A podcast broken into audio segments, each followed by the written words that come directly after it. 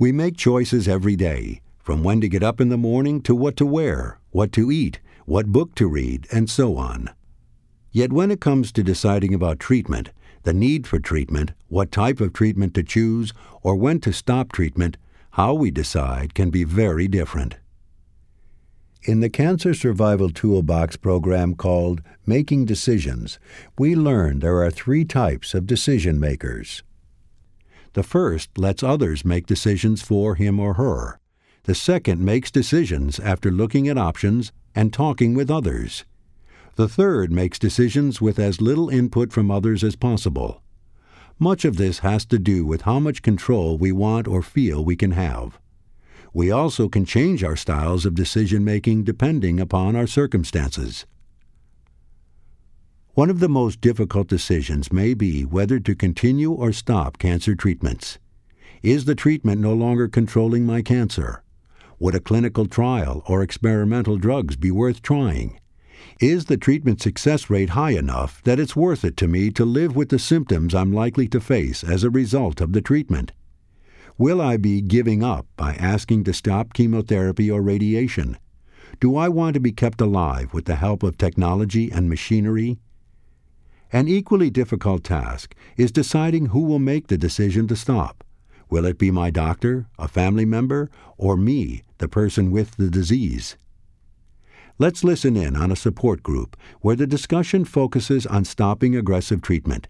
It's important to note that stopping treatment does not mean there is nothing else to be done.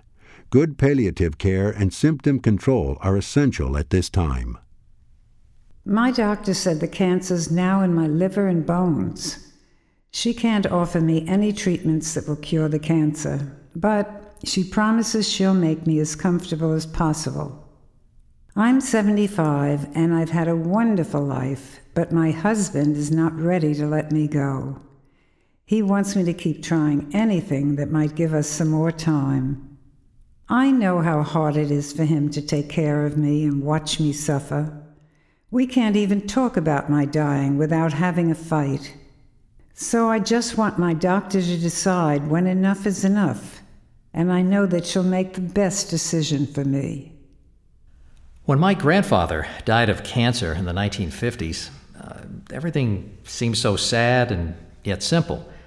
He went to the hospital, had surgery, was diagnosed with cancer, and stayed there until he died. The doctor could only try and make him comfortable, as there weren't any other options. But he died in so much pain. Now I have the same type of cancer.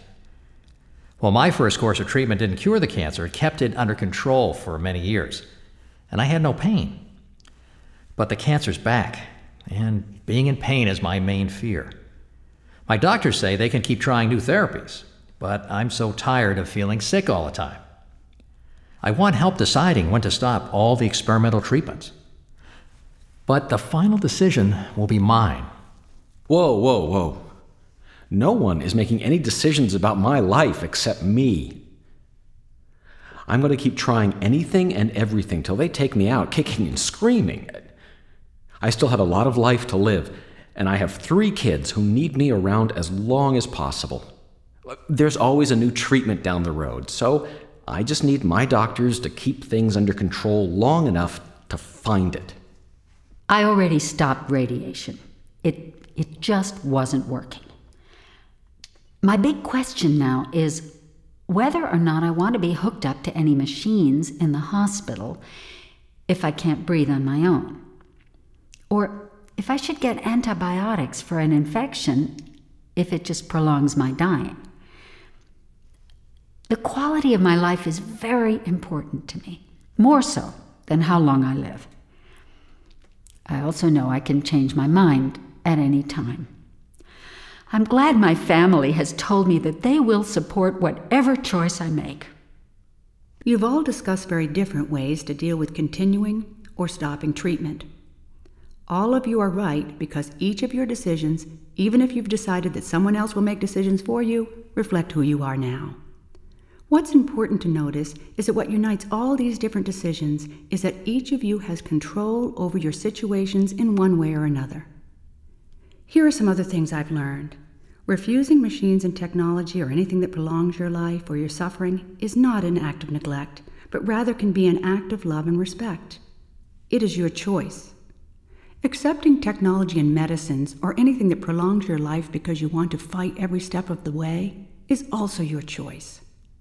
Discussing your goals for care and your choices and responsibilities with your family, doctor, and hospice team is best done sooner rather than later. Make sure your wishes are known and have them in writing if possible. Also, keep in mind that you can change and adjust your goals at any time.